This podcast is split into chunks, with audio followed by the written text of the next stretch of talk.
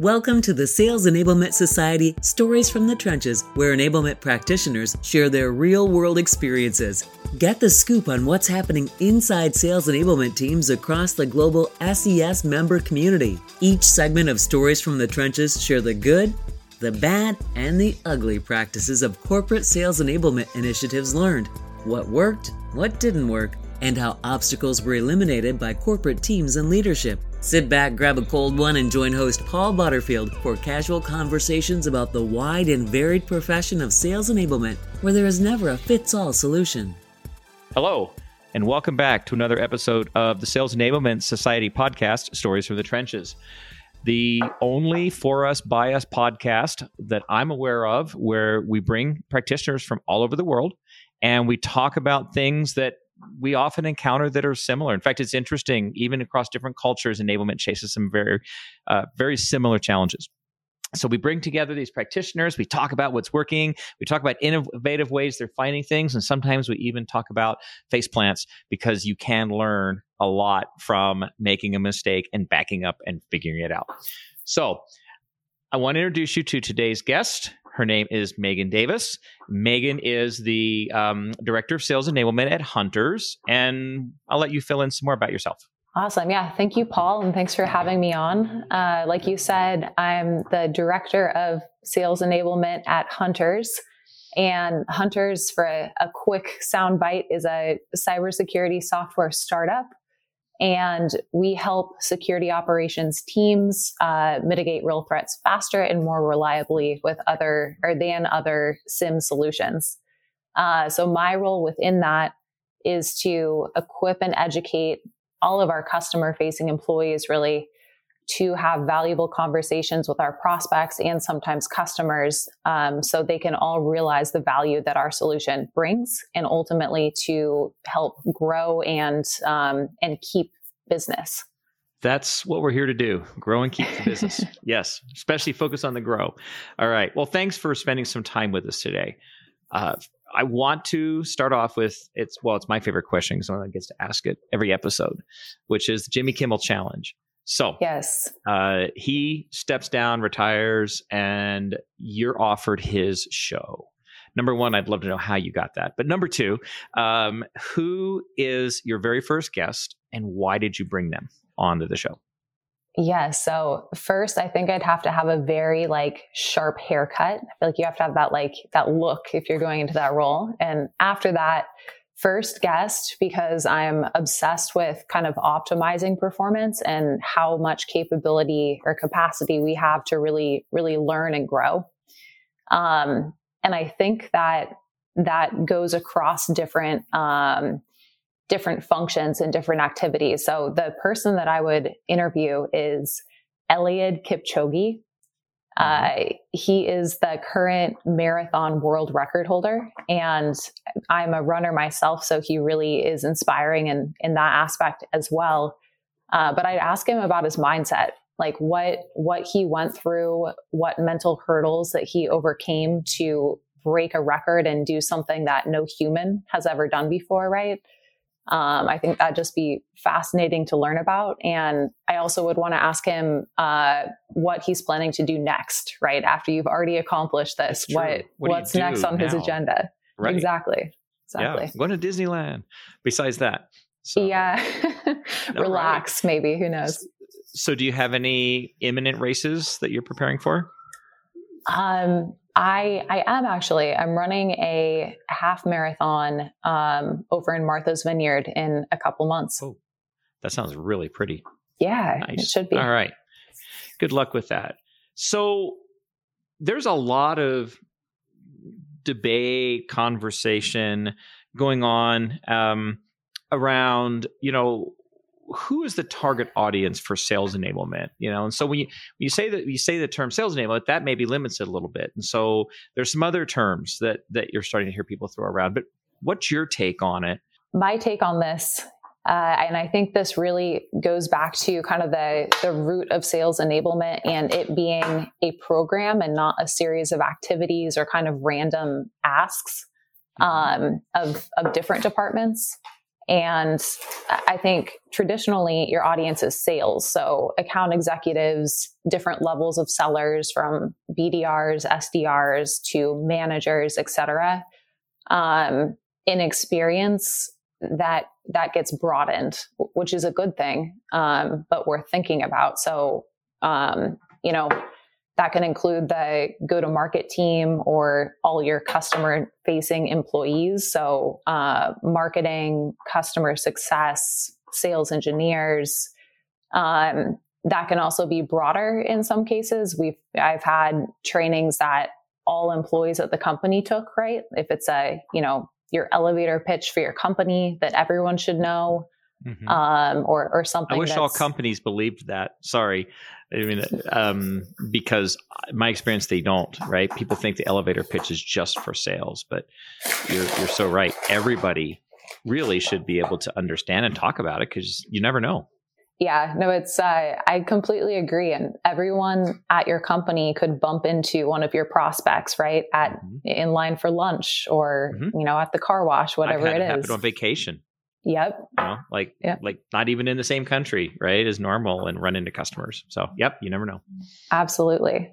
Um, but yeah, I, I think that's a, um, you know, thinking about who at your company you should be enabling and thinking about that while you're designing your program or your curriculum really sets you up for success. And even going beyond that, which is something I've been thinking about lately.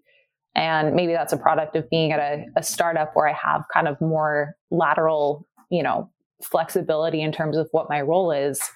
But what about your customers, right? Because mm-hmm. your customers who become champions really do that by being able to articulate the value of your solution and you know how it's bringing them success in their role so i, I think it's um, an interesting topic to kind of open up and learn what enablers are uh, experiencing who they're actually enabling in their day to day when you're trying to because i like what you said about you know decide who your target is or who you're who's in your charter you know before designing your program so that you're you're thinking about every everyone. They don't all need the exact same kind of enablement you need to allow for that.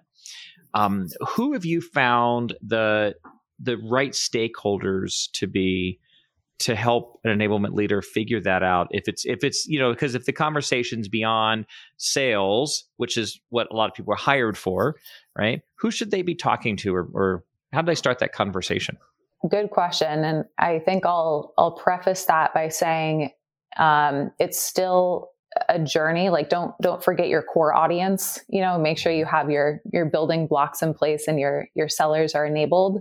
Mm-hmm. I think beyond that though, you know, if you're doing your job well, other departments will reach out to you and ask what you're doing, mm-hmm. right? Or ask mm-hmm. for access for your team. So you can use that as kind of a, a hint about you know which team you should ask and and talk to next um, so i think kind of listening to those requests and really being proactive about talking to different teams when they reach out is key and two teams that um, i've found maybe could use more love sometimes from enablement. And it's not always built in from the start are like the hr team and your customer success team.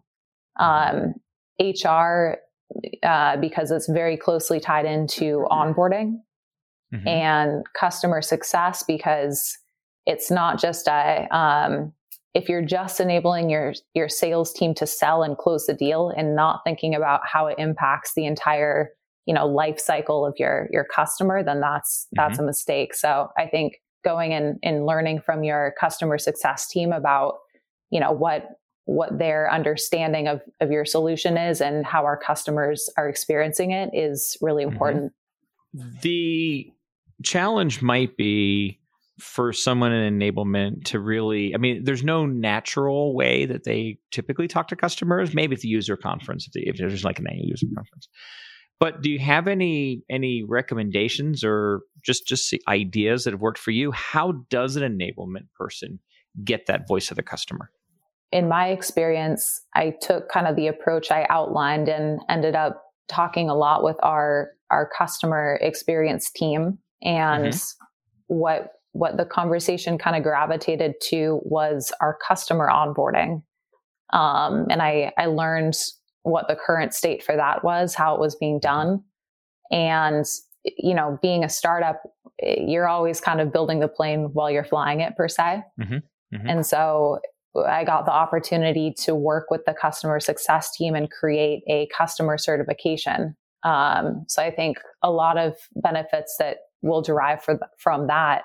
But that's how you know we get the, that customer access because we'll have beta customers go through it, okay. right? That want to onboard faster and mm-hmm. um, get feedback from those early customers and and so on. So that's just one way that that I've had um, success doing that.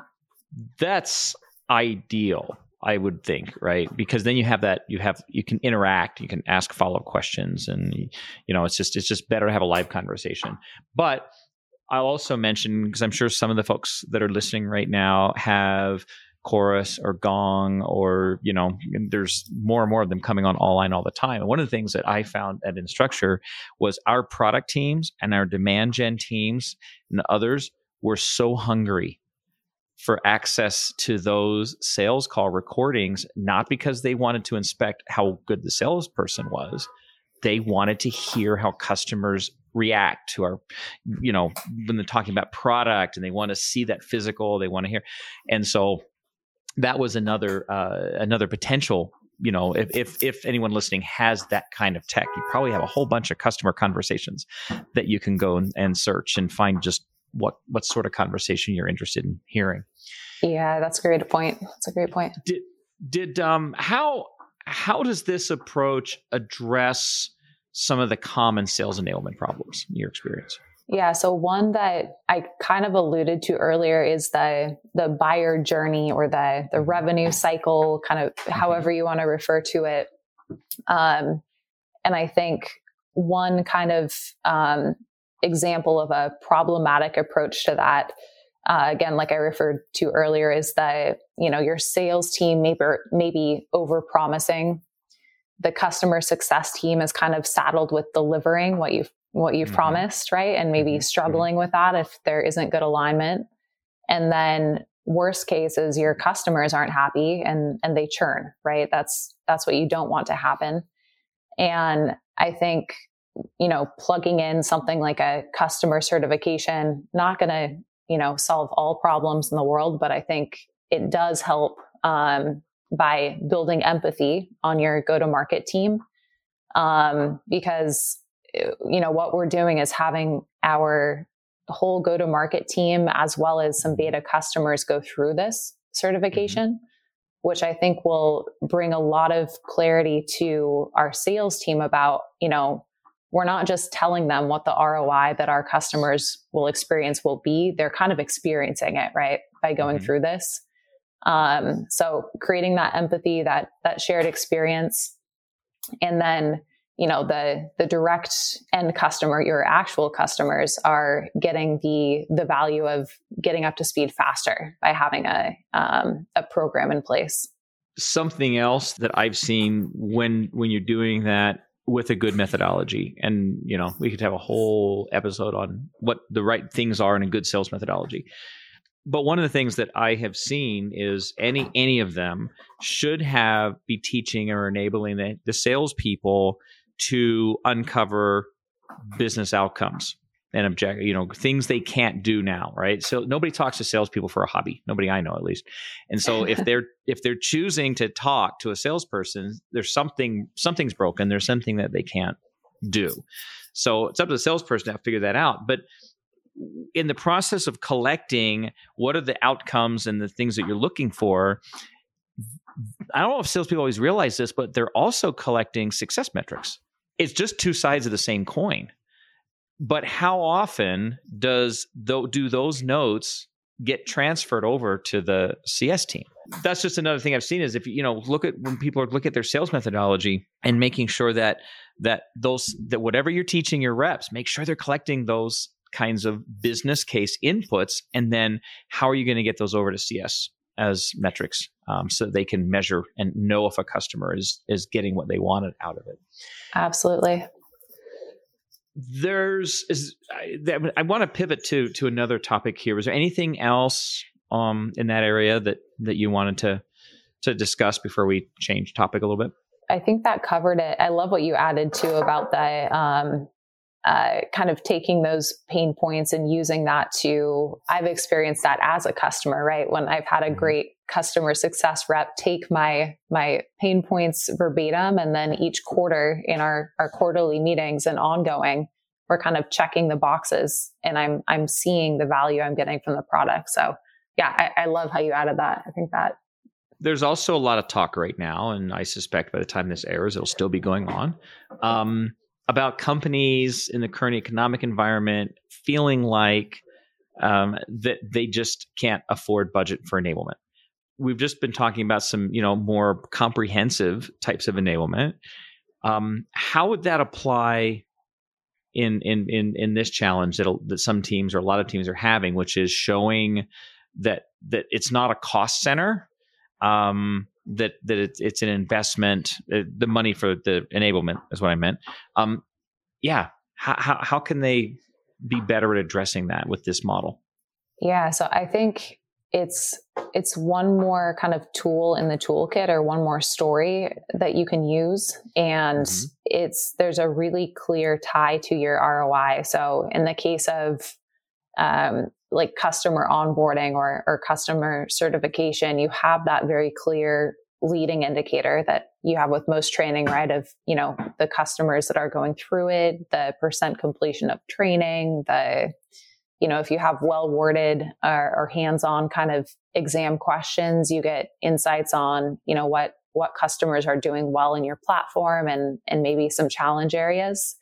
But beyond that, this would be specific to, to, whatever company you're at but it's your your net promoter score right if your customers are more satisfied hopefully after after going through this training because they're getting more value out of your product that's a, a really clear metric that you can deliver to the business um, and same with you know if you're having um, customers churn or maybe customers that are requiring a lot of handholding by your customer mm-hmm. success team both of those have different you know operational efficiency efficiency metrics and ROI metrics if you're if it's a difference between keeping or losing a customer that's huge mm-hmm. um, so yeah I, think it just opens up like a lot of new stories that you can you can deliver to the business about the value of enablement. When you came into your role or maybe it was even in a previous role was was the mandate always to be looking across customer success and and the other ps teams and customers or is that an expansion that you identified? I, I think people kind of be helpful if they kind of knew your journey to where you're you know got to what you're doing yeah that's a that's a great question um, so no is the answer um, you know my first pro- I've been at this company at Hunters for just over a year, and the first initiative was sales onboarding, content repository, and ongoing sales training. Sounds so um, familiar. Yeah. the whole novel novel programs, right? Yeah.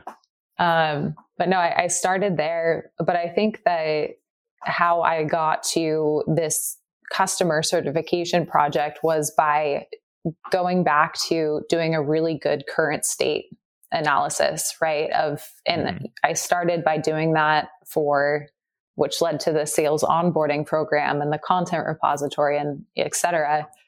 Um, but I think when you really kind of zoom out and you think about that full, you know, buying journey and, and revenue cycle we talked about earlier, um, and you talk to more teams and get a clearer picture, then you can pinpoint you know you're you're looking at your company internally for different pain points where you can improve right mm-hmm. um, so by really zooming out and taking a lot of time on the current state analysis is is how I landed at the the customer certification. So what recommendations do you have for somebody that thinks they should be exploring that same thing for their company or their teams? I would think about the the skill set you have in sales enablement first, right? Mm-hmm. Because it's called sales enablement, but um, you know things like the onboarding program, effective content management, those can be applied in in areas broader than just sales enablement. So really, kind of. Mm-hmm. think through the the broader value of of what you're delivering and then like we talked about i would you know talk to and, and get time on the calendar with members of your customer success team that are having conversations with your customers and ask them about the things you know like onboarding for example. What what is the customer onboarding experience like? You know mm-hmm. what how much time are you spending with these customers? What are they asking you? What are some of the the challenge areas that we're having? Um, so it's kind of doing the same thing that you would do in setting up your your sales enablement program but with your okay. your customer success team how was your idea you know received when you first started to socialize it with some of the other leaders that probably weren't thinking about what you do that much? Yeah um, i will say it was a very clear need and kind of shared pain point with the mm-hmm. customer experience team. And mm-hmm. it's kind of a, a, good problem to have right? If you're you're growing and you're scaling and you need something like this for for the customers.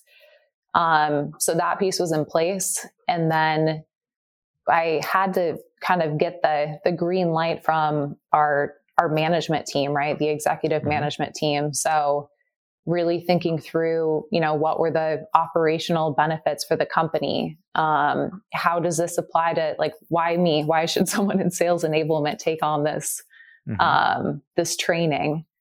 And um, then how are you going to deliver it? And it wasn't a like a quick win by any means. We went through a lot of iterations of um, what the the actual training curriculum should look like like what the mm-hmm. content mm-hmm. level is you know how our customers are actually going to be getting value from it from the the modules um, so it really was a full um, you know presenting multiple versions of of what this final outcome would be before landing on it so i guess that's my my number two tip would be after you do have an idea about something um, mm-hmm. make sure the pain point is is clear and understood and if that is a true pain to the business be agile with how you're you're prescribing your solution because um, it's you know in this case it was probably the third uh, solution that we landed on so don't okay. don't be afraid to kind of go back to the drawing board